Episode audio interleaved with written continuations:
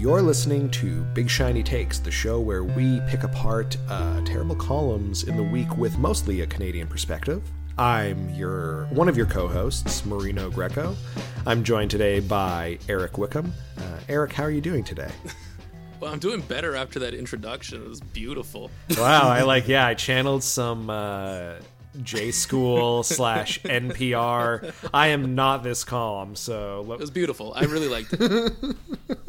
I've been like walking every morning this week, and I think it like it's really affecting my mood and, and disposition. So yeah. Oh, that's good, man. I'm glad that you're you're doing well. I feel like every day is like literally the exact same and they're all melting into each other and I'm I'm starting to lose my place in uh chronological time. Oh, there's definitely a little bit of that going on. Uh, and Yeah, it's a it's a ton of fun, eh? oh yeah, and uh, I'm also joined by uh, Mr. Jeremy Appel. Jeremy, how are you doing today? not as good as Eric, but uh, not bad. I, I think I found a new apartment to move into next month, uh, which I'm excited for. Um, it will allow me to have a cat, which I've long wanted. So yeah, that's great. You know, things are things are looking up.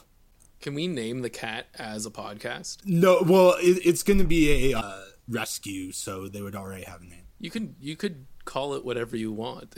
like that, that's not a, That's the cat true, it's doesn't not know. baby. like you can just call it Brock Harrison. No, uh, Eric. I, identity theft is a serious crime. you should tell Brock that. Uh, anyways, we're uh, so we're here this week, and we're going to talk about a pretty big issue, uh, a legacy newspaper that was recently the parent company was recently sold to a bunch of bunch of uh, conservative financiers. I'm of course talking about the Toronto Star. Guys, what are your impressions of the Toronto Star? I think that it's mostly good or has historically been. It has a lot of the same problems that you see in other liberal small L media outlets, like constantly trying to prove itself to people who don't actually read the paper and have no intention of by publishing crap. But they do publish some great reporters and columnists, and the latter, as, as you may know, is quite rare in this country. Yeah, yeah, it's true. But but I think the the Star is somewhat distinct from most other newspapers that I'm aware of in that they have a set of principles that outlined uh, their vision. The Atkinson principles. Yeah, and maybe we should uh, read some of those because they're. I, I think they're quite good, except for one. There's got to be like there's always one bad rule. Yeah, exactly. Um, so, and, and it's actually the first one they list, which is a strong, united, and independent Canada. Yeah, this uh, principle, this chief principle that the state has the right to intervene when uh, private initiative fails, which is sort of like a preamble into like the bullet points on the Star's website, and it, I think it's aligned with that chief principle of like the, you know, strong and proud and free Canada. Uh, I'm obviously editorializing a bit there, but it's not. That's like it's the most outmoded sort of one. Well. I, I think it's bad because I'm a Wexit guy, as you know. and so I do not support a united Canada. I mean, if I was starting an independent news outlet, these would all be part of the set of principles. And those are uh, quickly social justice, individual and civil liberties, community and civic engagement, the rights of working people, and the necessary role of government. Yeah, and I think that the first one is quite redundant. Yeah, you know what? You take the first one and you replace it with on Wednesdays we wear pink, and you keep the rest of them. That's a that's a solid set of principles.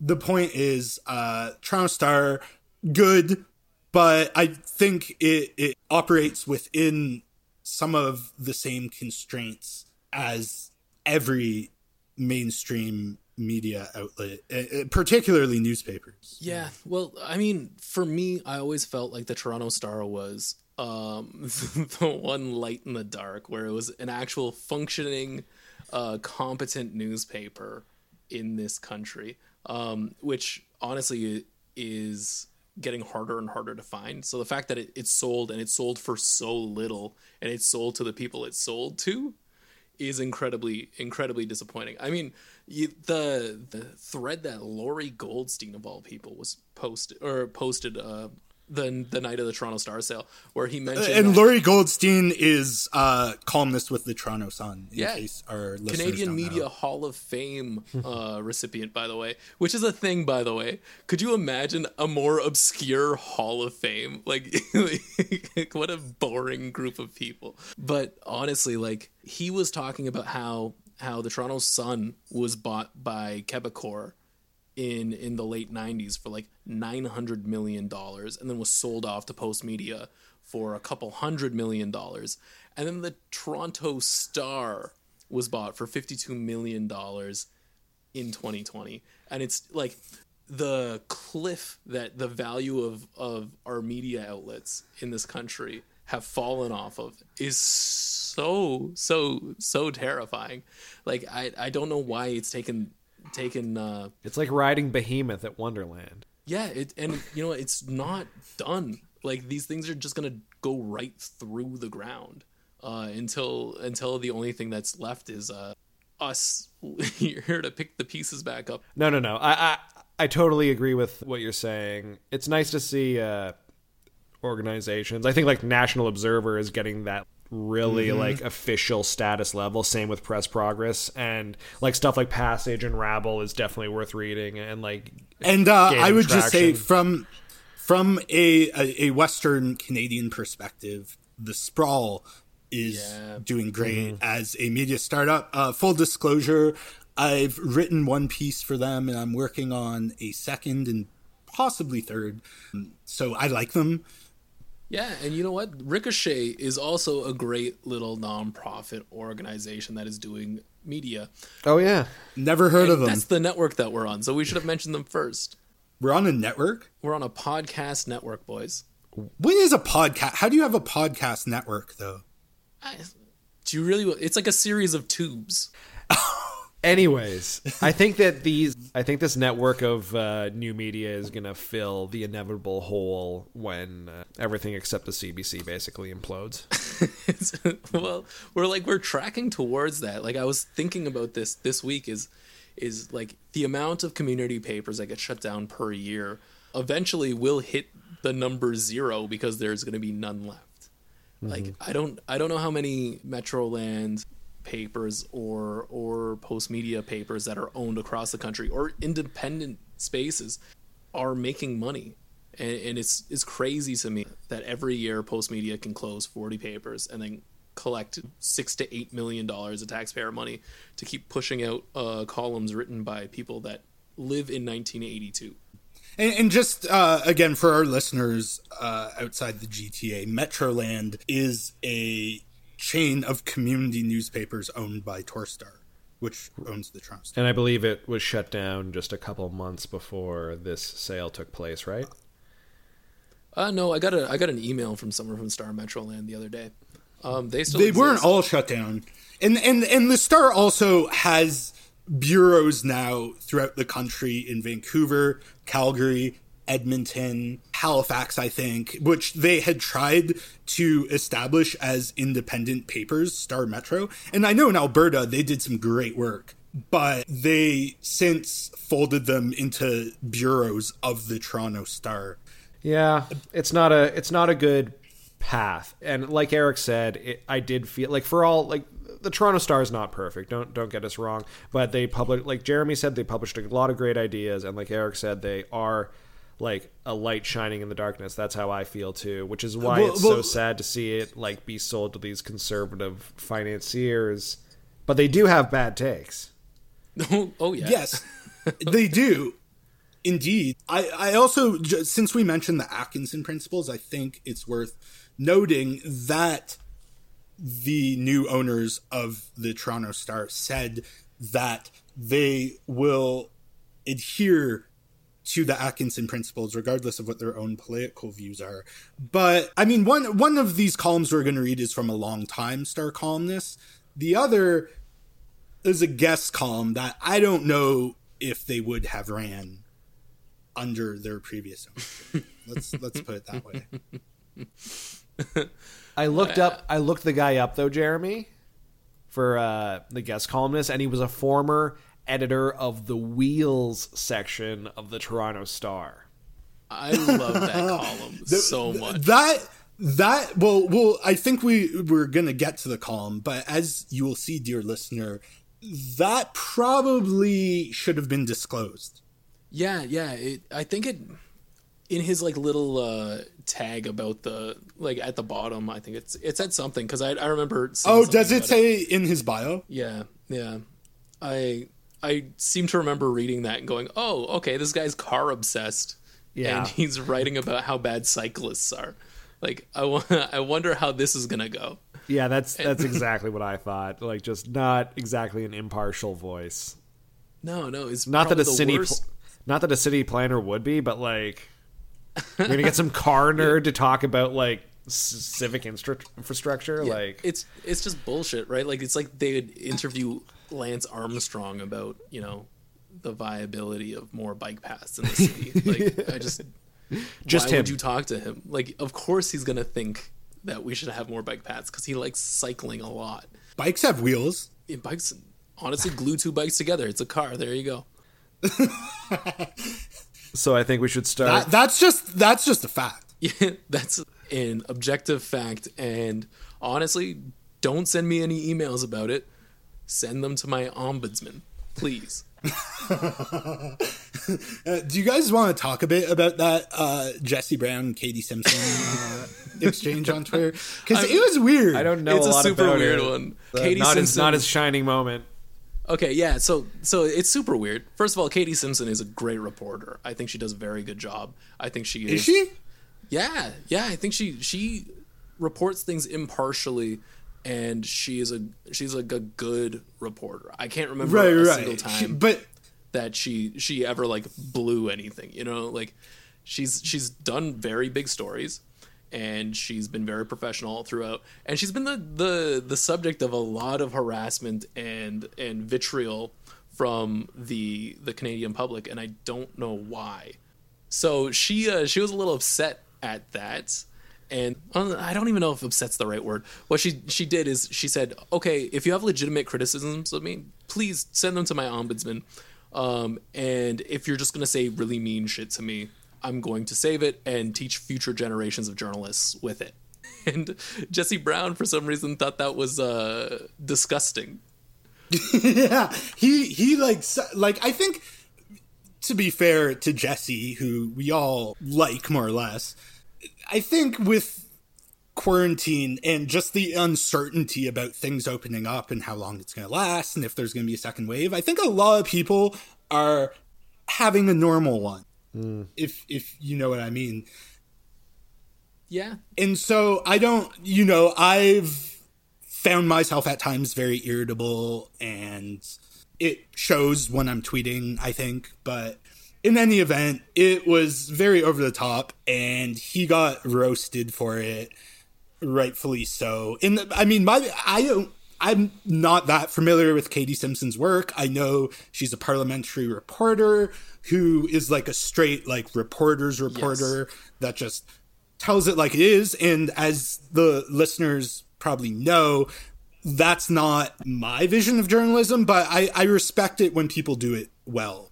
Yeah, yeah. She uh I can't remember a time where she's like put a like a shoelace out of place. She's just been like straight as an arrow the entire time.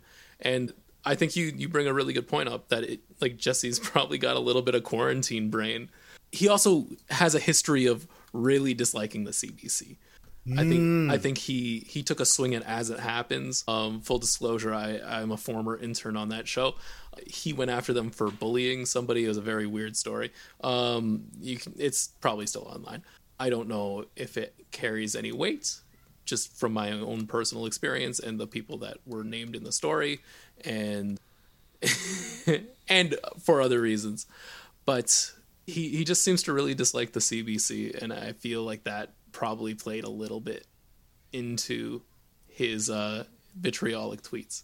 Yeah, and again, uh, he got raked over the coals for it. Though I saw some people defending him because his his main point, I think it's worth noting, so we're not misinterpreting him, is that saying legitimate complaints about her work should have to go through official channels is what he was attacking. But honestly, Jesse, there's a time and place. Yeah.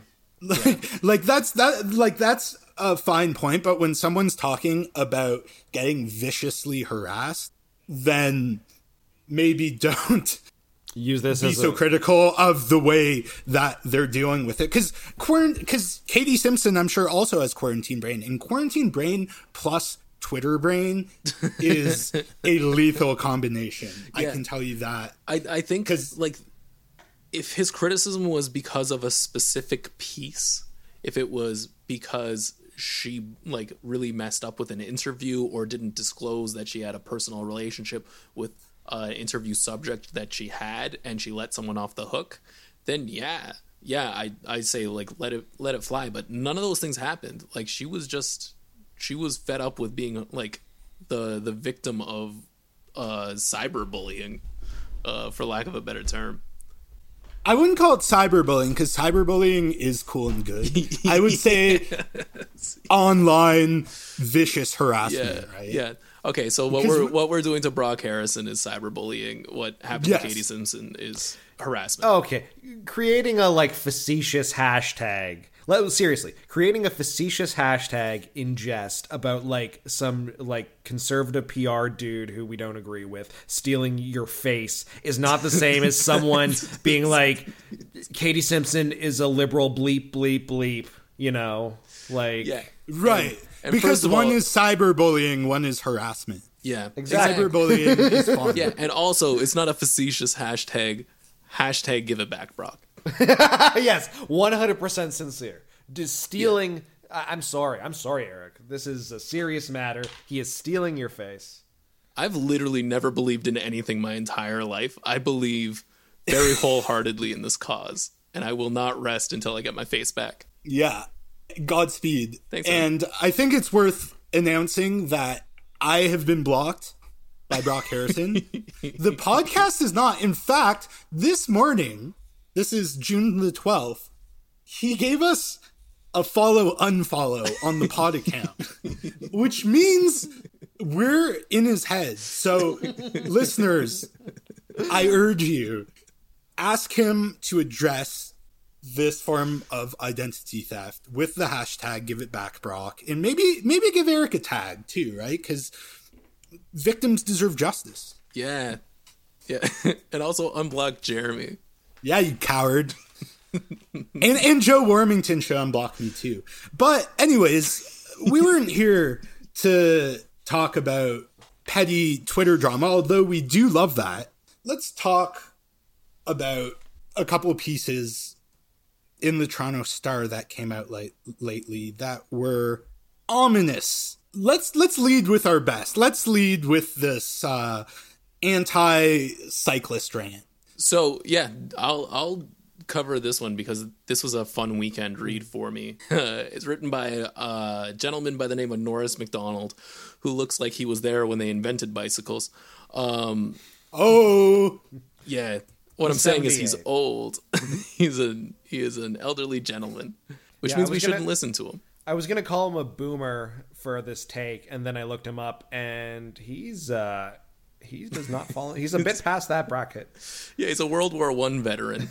Um, oh, it's incredible. Okay, so let's let's get into this piece written by Norris McDonald's former editor of the Wheels section of the Toronto Star, which I think is a defunct section of the newspaper. I remember seeing it when the Saturday Star was actually like a substantial thing, and it would like show up at the house, and it, I'd get past the Wheels section to get to other sections that human beings would give a shit about. But I, I also think bike lanes are important, and I don't think that my fucking fandom of cars should dictate city policy. Anyways, Yeah. it's brave of you to admit because I like soccer and I tell nobody. Uh, okay, so council added 40 kilometers of bike lanes when nobody was looking. An opinion piece by Norris McDonald. It doesn't say that. I'm just I'm adding that. There's a coronavirus threatening civilization, so the city of Toronto decided to fast track the building of 40 more kilometers of bicycle lanes. First things first, I guess. Okay, so so so in Norris's uh, car-infested brain, because of a pandemic, the city of Toronto is shock doctrining not any sort of policy that would get them more money, but new places to ride your bike. Gentlemen, any ideas?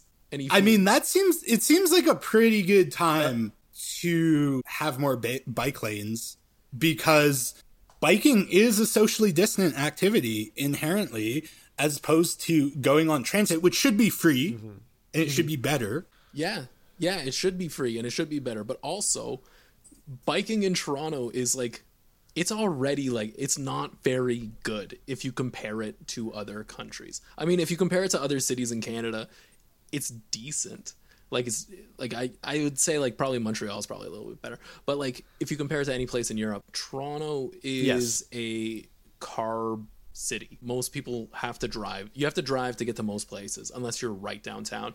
And if you live right downtown, you either live with eight people or you're spending the subway is a month. very linear. It just basically stamp. goes in a loop with a few disparate lines, and then other than that, it's just buses, and the buses are like completely hamstrung by massive amounts of track and traffic. And the best part of this this pandemic has been how empty the streets have been, and, and that is like changing. And obviously, there there's still a lot of people, or there's still a lot of cars in, in major sections and like even the city council was like resistant to like calls to remove lanes so that to allow like pedestrians like more space until like now they they finally done a few Yeah. So like honestly from the first paragraph, I'm I'm already making the judgment call that Norris probably doesn't live downtown because if he did, he'd probably see the value of having bike lanes so people can get around safely and quickly. Like I, I just don't understand why anybody in 2020 would think that using a car was the best way of getting around downtown Toronto. Okay, let's uh let's keep going. Um, this is this is a fun part where uh, Norris discovers how Google Ads work unintentionally. Okay, so this is apparently historic in that it is the biggest one-year expansion of the bike network in Toronto's history. Just the sort of thing you slide through when people aren't paying attention. like again, he's just like they they snuck it past us. They snuck all these these safe places to ride your bike past us. Uh, it- Well, it's like it's like Matt Lau, right? Mm-hmm, Who's using right? It's the right wing shock doctrine narrative.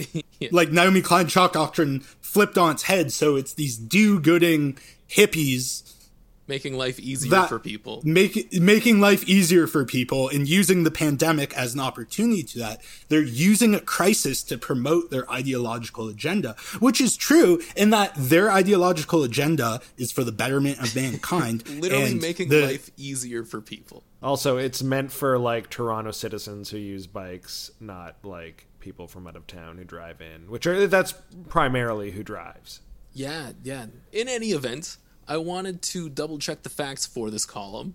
So I Googled Bike Lanes Toronto. and a local news site called Toronto.com, a Metroland publication, popped up. Um, so, so really, really good that he, like the way this guy's journalism process or journalistic process works is Googling vague statements and vague keywords. Um, and then the fact that he didn't realize that Toronto.com is um, loosely affiliated with the, the paper that he's writing in. Wild. we don't know that yeah, I, I I mean he very well could have. I mean the guy writes the wheels section like that cannot be understated. Yeah, I mean, he- he- like- he- like, he- he he's- worked there he's for, an ad- years, he's- never heard of Toronto.com. Right, but the point is he's an advertising guy, right? He writes ad copy essentially to yeah. attract I think I think he's being I think he's being a little flip here. I think when he says local news site, he's being like facetious, uh, to use my million dollar word. Twice. I mean, he's already set the tone with the first things first. I, I feel like you're giving I him too think. much. I don't know. I, I that he's I- like winking about it. First of all, good journalist at Toronto.com. A couple of uh, couple of friends of the show. I think Aaron D'Andrea is there. I think uh, Veronica Appia is also there. and Hunter, Hunter And Hunter right? Crowther. I think he got let go because of the pandemic. Okay, everybody but Hunter. Yeah, uh, Hunter, if Sorry, you're Hunter, listening, come on the pod sometime. yeah, you should come on the pod, especially if you don't have a job right now, because doing podcasts feels like a job, except it doesn't pay. Yes, but it's more rewarding. Okay, I'm gonna keep going. The main story was about the bike lane expansion, but that wasn't what caught my eye. Just Norris is so on this. Uh, right across the top of Toronto.com was an ad for a 2020 Kia Sorento. Even better, in the shoulder of the story was another ad for the same car. There wasn't an ad for a bicycle anywhere on Oh that page. fucking- Just car ads. and then in brackets, there was another one at the bottom. now we know which two modes of transportation pays the freight around here. Okay, so I'm just gonna I'm gonna break this down very quickly for you guys because uh, because you guys are legitimate journalists. You never had to deal with Google Ads. But the way Google Ads works is it takes information that it has collected about the user, the person who's been browsing. So if you're using a Google Chrome Chrome browser and you're Googling cars like the 2020 Kia Sorento, um, like Norris McDonald probably does at 4 a.m., just not being able to sleep, just like, I just need to see a blue Kia Sorento because he's just like an idiot, like who likes cars. What's the Every ad- 2020 model look like? he probably had first of all this guy has a car as the background on his desktop computer that he bought in 1998 and that's what he wrote this column on and everything he does on the computer is probably car related so every ad he sees on every site is going to be car related oh my god i hate you norris I I can't believe this made it past an editor. I, they probably laughed they probably read it laughed or Let, let's publish this silent generation. or the new bosses said we need to publish more content like this. Oh man, I honestly I feel like this coming right after the purchase of the Toronto Star. I think people were probably a little bit concerned about their livelihoods.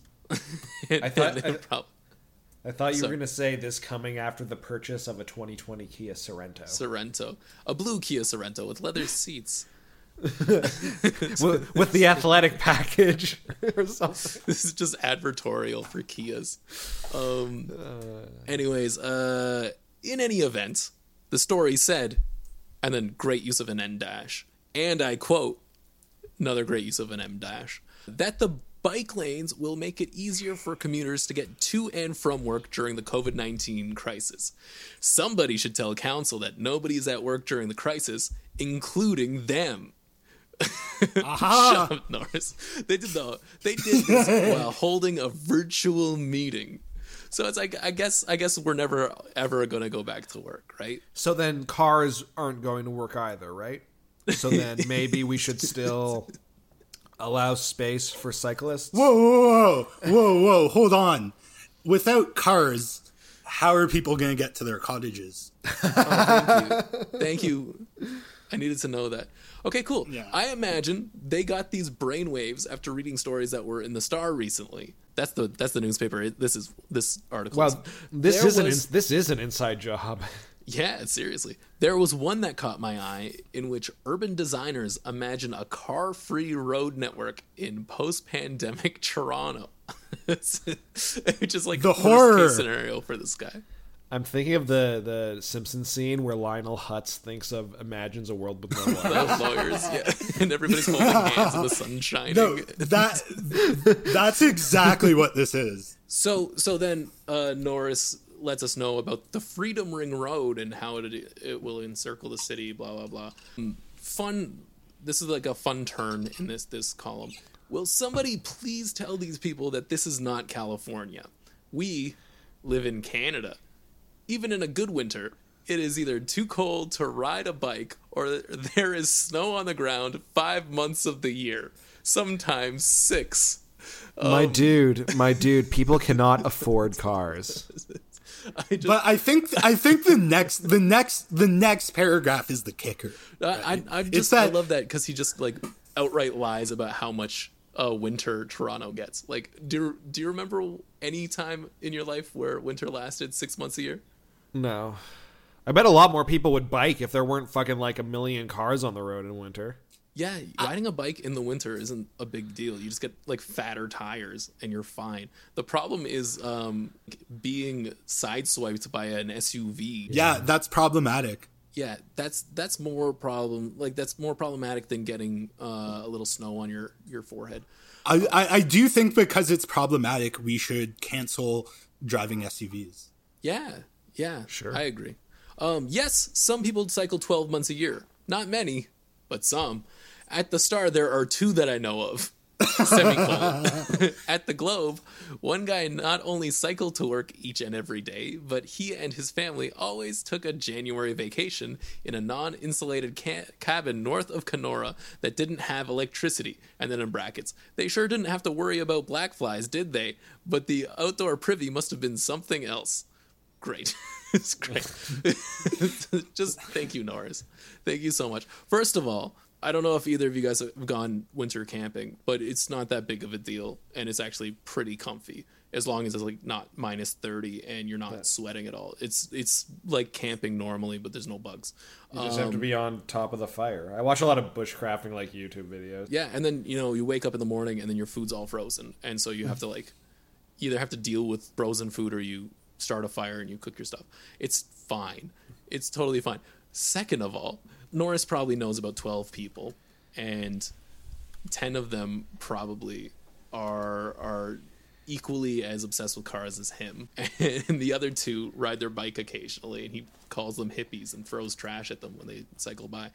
But but that's that. Th- this is a common thread I think throughout right wing Canadian media editorializing that what we talk about in our social circles is of public interest. Yeah, it's it's like It's When- like, well, my friend was telling me, yeah, I don't care. You don't have friends. We know this.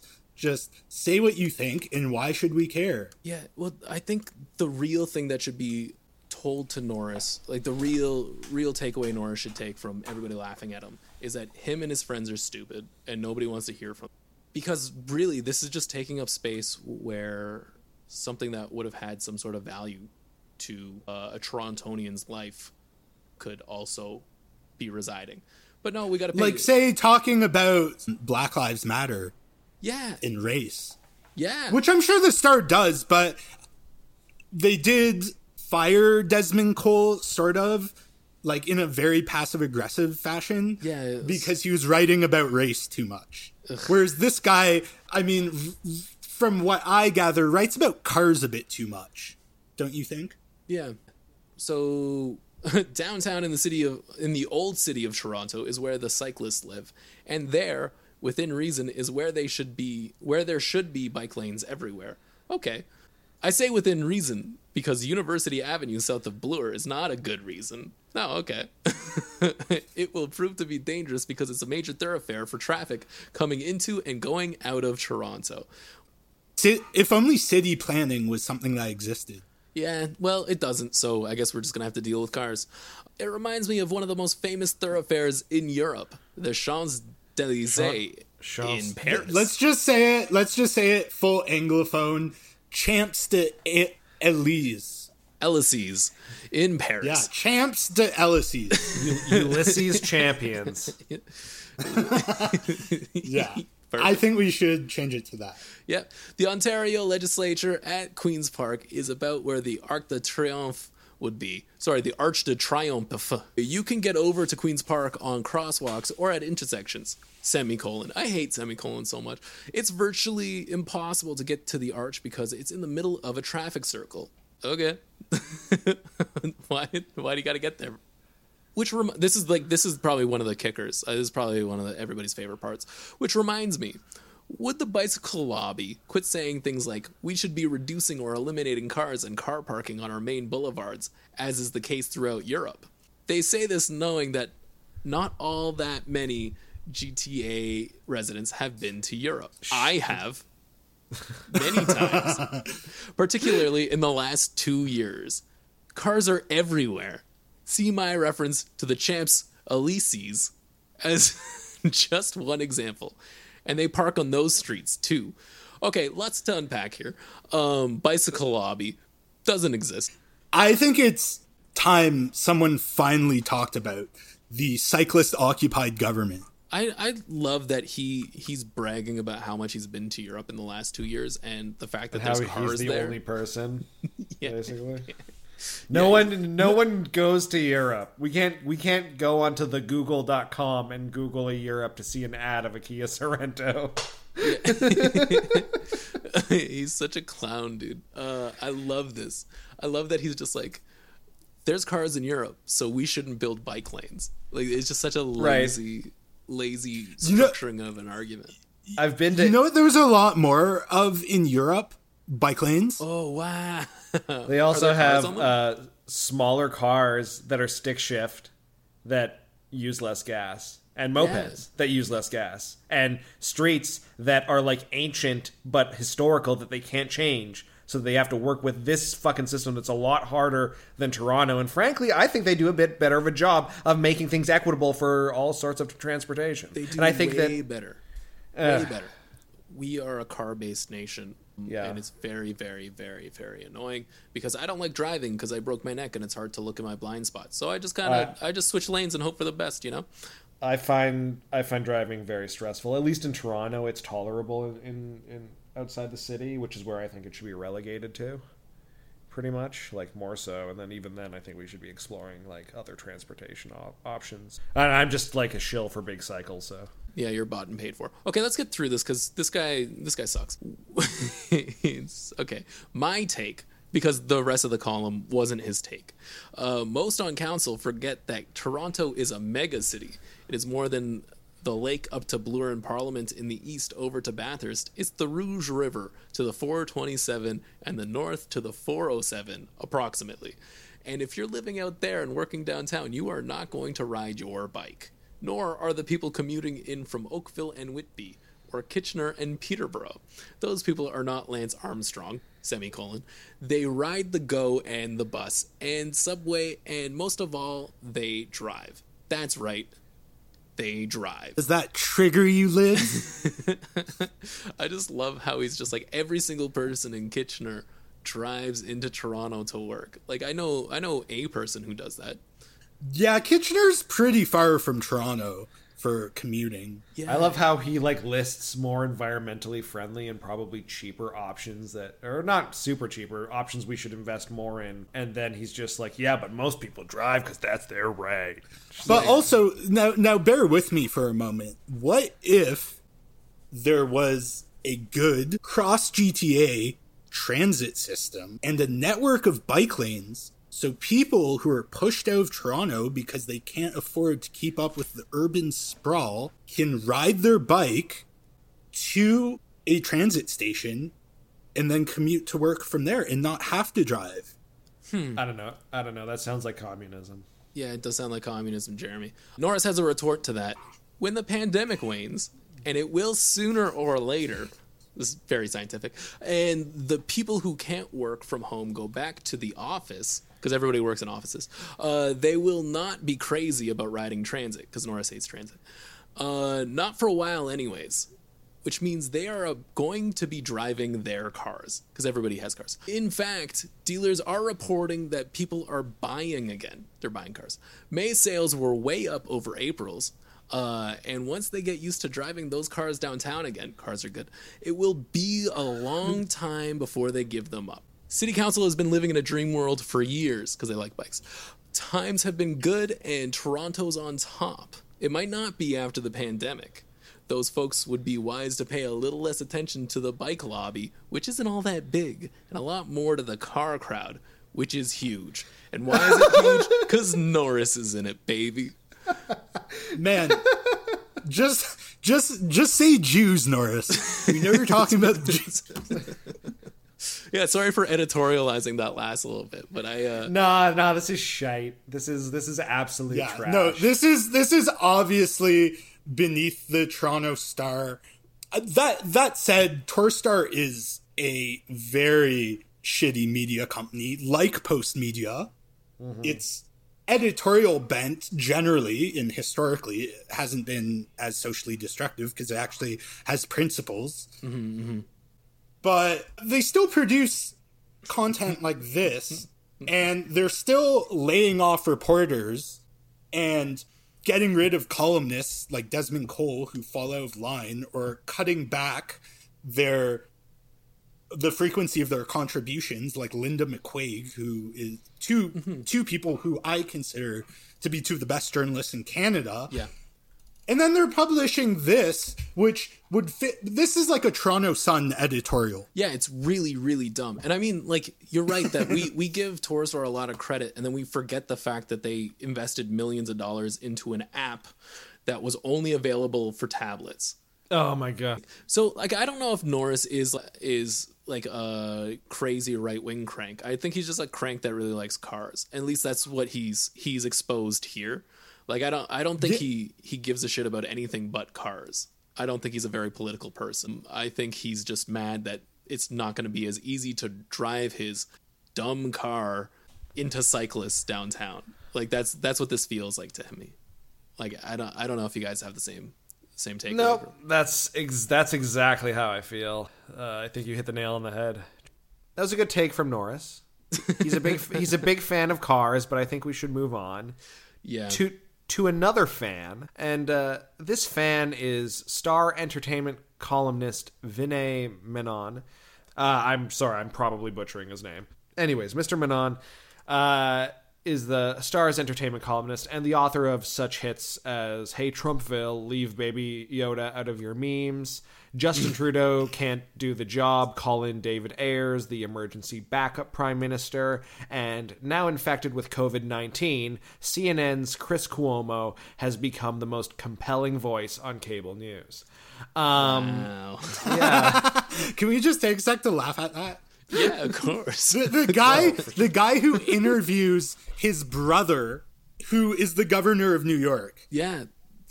is is the the type of hard-hitting journalism we need at least. Yeah, there's nothing nothing better in journalism when when they pull back the curtain they and they uh, very openly discuss how the the interview is a softball interview. It's a it's nice to see that. So uh, clearly, from those three articles too, it's like Vin- Vinay has one one foot in the entertainment realm and, and one foot in politics. But but as we're about to see today, sometimes those things shouldn't mix. Uh, and the title of this article that we're looking at today is Why Natalie Portman and Other Celebs Are Wrong to Jump on the Hashtag Defund the Police Bandwagon. Okay. Sick. So he starts off. I always get nervous when celebrities demand sweeping social change that does not affect them. Okay. Take the defund the police movement that is gaining a foothold across the continent in the wake of the George Floyd, mur- George Floyd murder and global protests.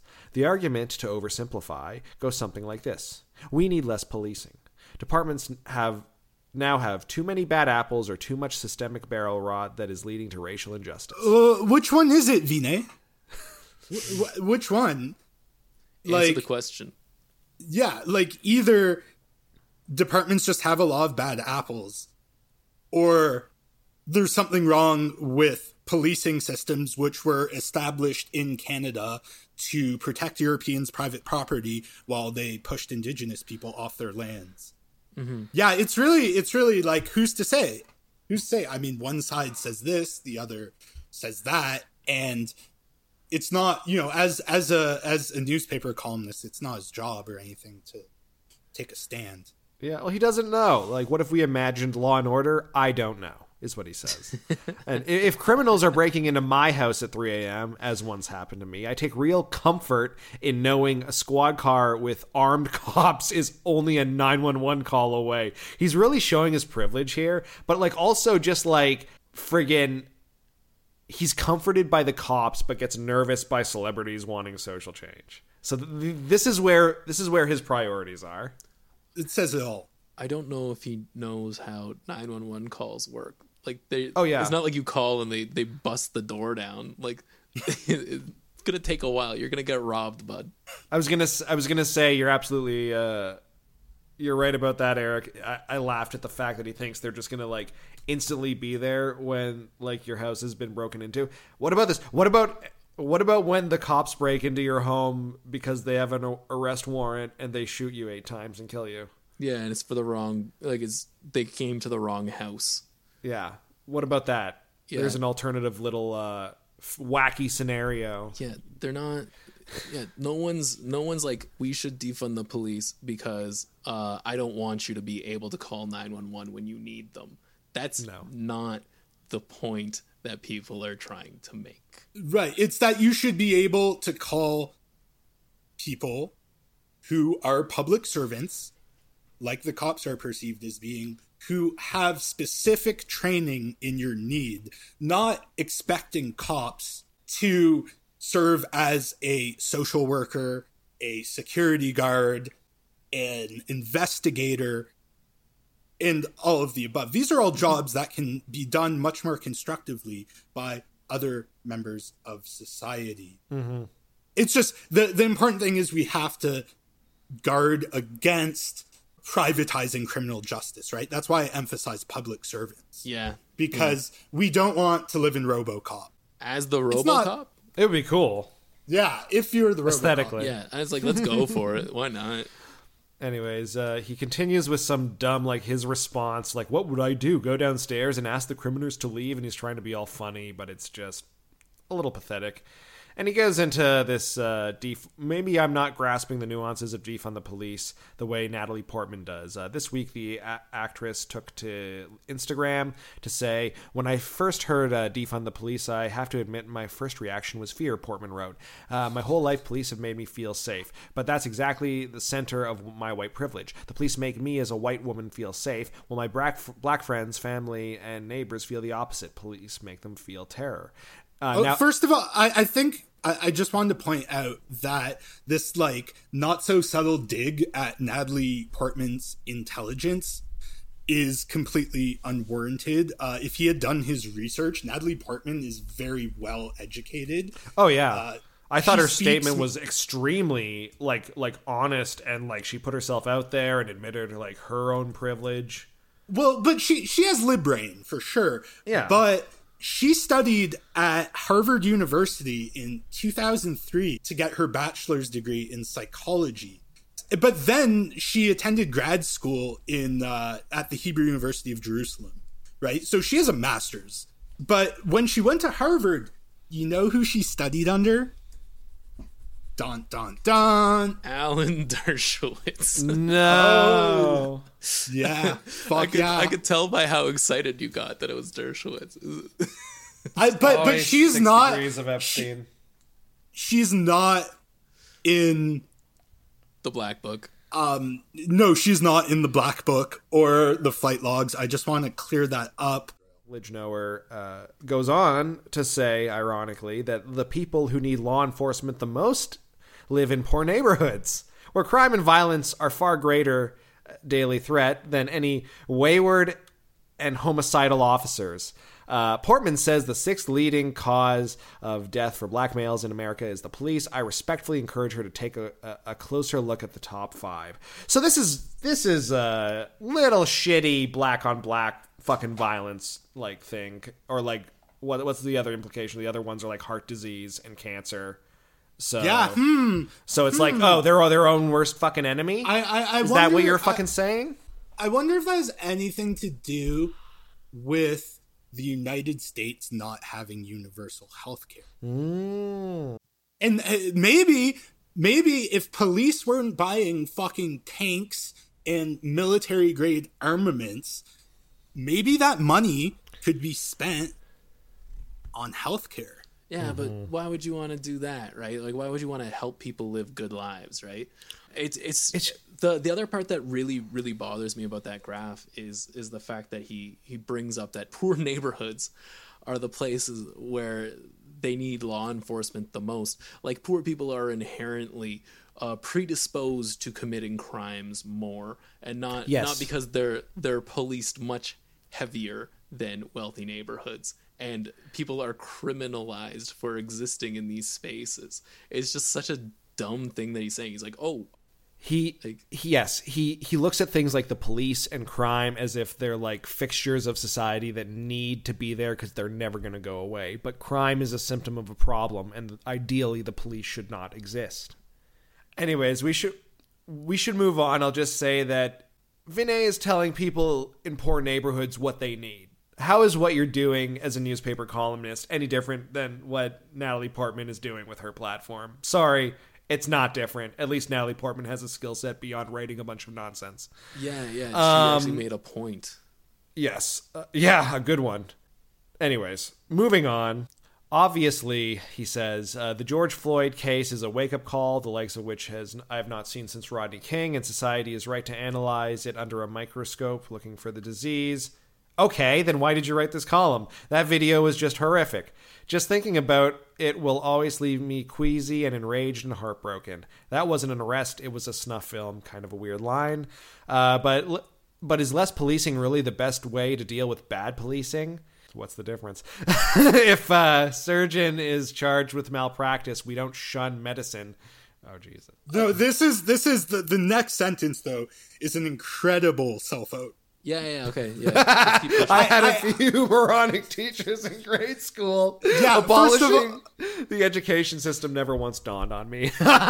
First of all, Vinay, we know you had more than a few moronic teachers in grade school. yeah, yeah. Secondly, education has been getting defunded like throughout our entire lifetimes. So this notion that maybe we should give the cops less money with the end goal of moving away for policing as a form of social control is a pretty reasonable assertion. And I don't care if you're Natalie Portman or my drunk ass next door neighbor.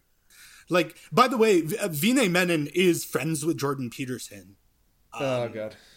He he mentions he did a column recently about Joe Rogan's podcast being purchased by Spotify. And he says near the top, he's like, Look, I only listen to Joe Rogan because Jordan Peterson told me to. And so, Anyway. eh, and that's the only reason I point that out is I think it's reflective of that mentality where it's just like we are all atomized individuals, and if you if you're depressed and you're down about the state of the world, just just clean your room, just work work on yourself.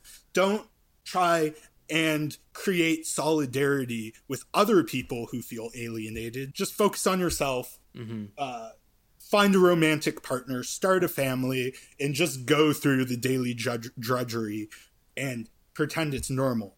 We can become better individuals at the same time as working To to better, build a so- better yeah. society. Like, those are not incompatible goals.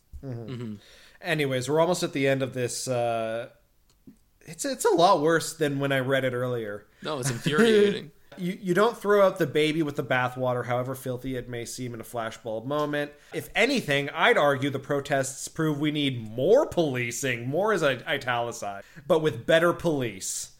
Ugh, you lick the boot. Yeah, uh, no, like straight up. Like that that was exactly my thought when I just reread that. now. Seriously. is like like you're still a person of color. You're still more likely to be harassed by cops than Me. your white peers.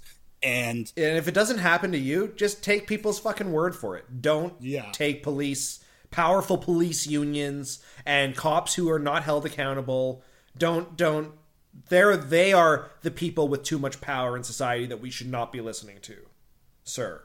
Anyway, but they've also so the so the most part the peaceful the process has been peaceful blah blah blah but they've also been marred by those who capitalize the moment of this history to loot and destroy property. Oh no. While inflicting chaos with respect to Portman if I owned a small business and helplessly watched cable news as a mob of thugs smashed through the storefront glass and took off my inventory, my first, second, or third reaction would not be to defund the police. No, it would be to phone the police and hide in a corner and write a column about your brave actions where you were hiding or something. Yeah, it, well also I, I, I find the word the use of the word thugs very revealing. yeah. Yes.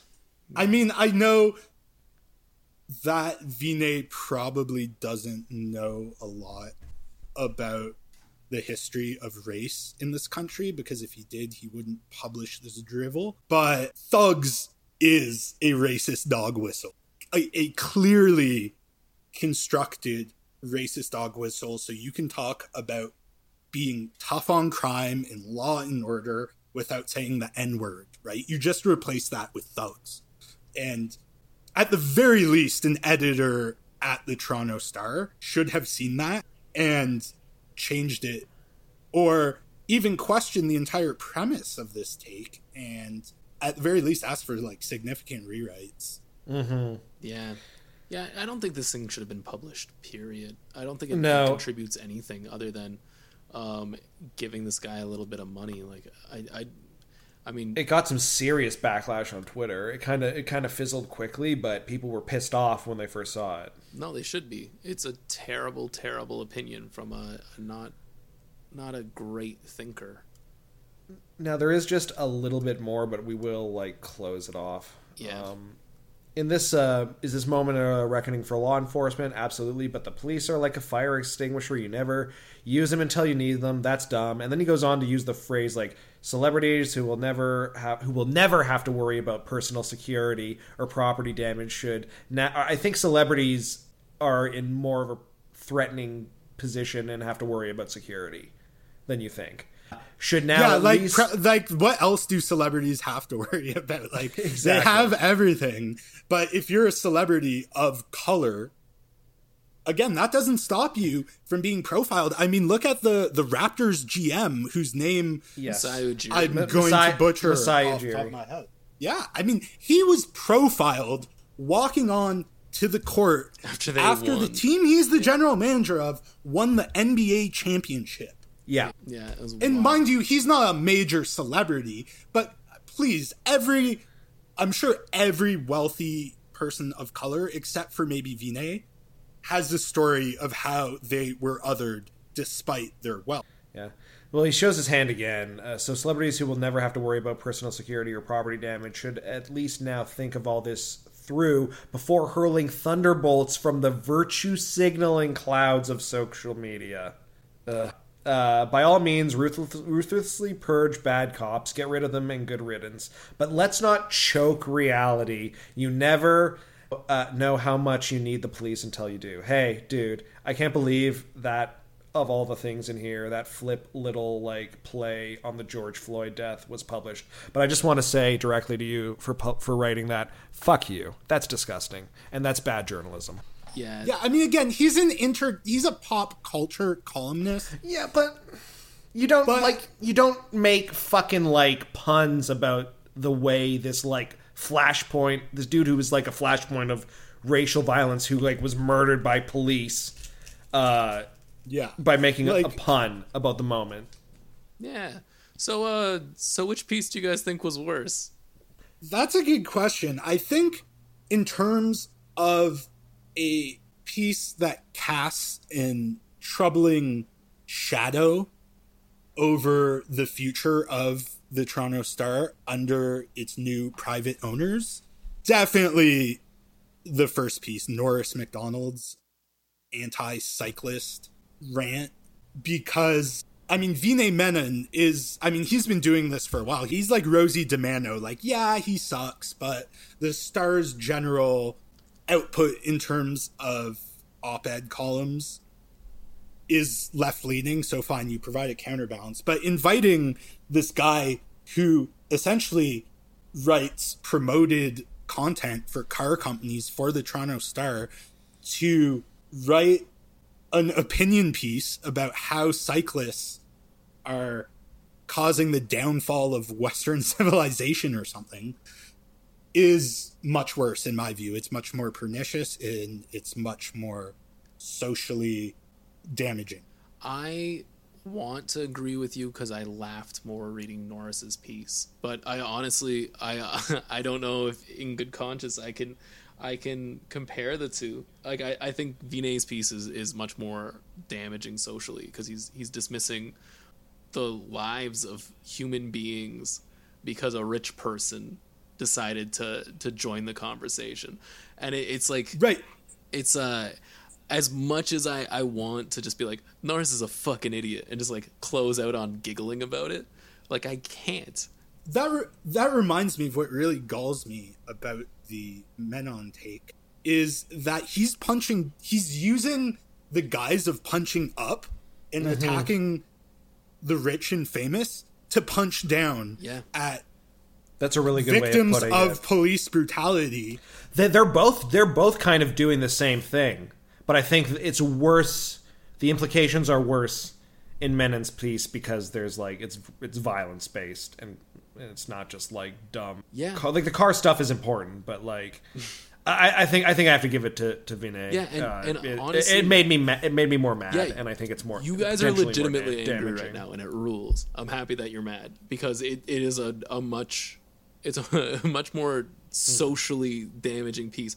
Because I mean, at the end of the day, Norris is gonna die in like a week. He's like 900 years old, and he's gonna be buried in a Ford Model T, and everyone's gonna um, it's gonna be a drive-in funeral because uh, you know star editors of Wheels or whatever. But it's it's like his opinion is that of an old crank who has no idea um, how a city should be functioning because the world has passed him by. Like Vinay is is, I like I feel like he's young. I feel like he's gonna be around for a long time, and He's like middle aged. Yeah, he's definitely younger than uh, the Crypt Keeper. Do, do you guys know if Norris's piece was published in the A section? I do not. uh, it, Yeah, no, I'm not quizzing you. I don't. I don't know either, and I'm operating under the assumption that it was that they sort of I draft, think- they drafted him up from little league, the wheel You don't- section you to play don't- in the big leagues. Whereas Vinay He's Menon, a the former. stars, He's a former Wheels editor, I think. yeah, I don't think he works there. Well, I, the bio says that he's now on contract, which, if that doesn't tell you about Torstar's corporate culture, I don't Oh, know yeah. what does. Yeah, like Right? No loyalty to look. The guy's an idiot, but he's obviously been around a while. I'm 78 years old and I'm on my third internship. In, in in in any event, did you guys chase these shots down with any good takes this week, or any good pieces of reporting or books? Have you consumed any good content that takes away the bitter taste of this trash we just read? no, uh, it's a it's a blank no from me.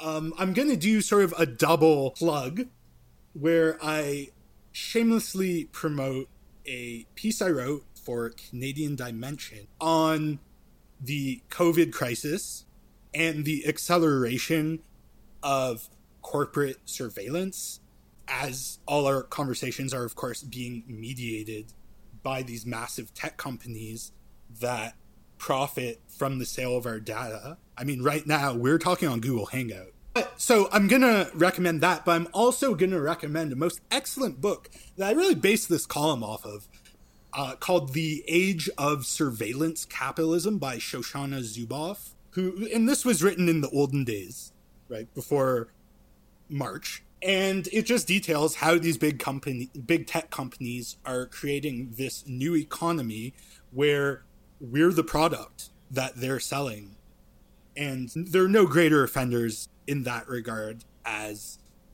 Google and Facebook. So, read my piece. I would recommend, I'm a bit biased, but I'd recommend that as a starting point. If you like it, read The Age of Surveillance Capitalism by Shoshana Zuboff. In actually the Financial Post, so we, we got to give credit where credit's due. This is a very good piece of reporting by a guy named James McLeod. And the headline of the piece is Double Double Tracking How Tim Hortons Knows Where You Sleep, Work, and Vacation.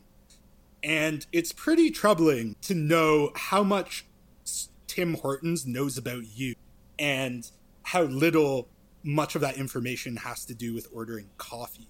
And so I would I, I would also so I guess I have three good things I read or wrote this week. Just uh, I'll I'll point. I did read something good this week. It's a feature on the family of uh, her name is Regis Korchinski Paquet. She was the woman who fell to her death, sadly, in police, uh, uh, in the company of police uh, who were doing a wellness check, and uh, has since become sort of like a focal. One of the people like touted as important to the the protests against police brutality. But it, it's a feature that uh, speaks to the family on the day of the funeral. Uh, the quote is that they lead with is, "I want people to know she's more than just a f- hashtag." Now, don't get me wrong. The dad was wearing the Black Lives Matter like T-shirt and stuff. They're embracing that too. But it's like it. It's important to name victims of police brutality. It's important to like look at their lives because that's part of like fighting against. Uh, that's that's part of the fight. Yeah, and listening yeah. Mm-hmm. So that's by Patrick White, and it's in the Globe. You can find it online. Yeah, Patrick White. He he's a he's a quite good reporter. If I... he he's you know what I was just looking it up. He's pretty good. I've liked what I've read of his in the Globe, and he's pretty young. So it's like again, more people, more good reporters. You know, like one of the best lessons I ever uh, got in journalism school. Shout out to Rob Lamberti. Come on the pod, Rob. It's not about you. It's about the story. Bye. Bye. Bye.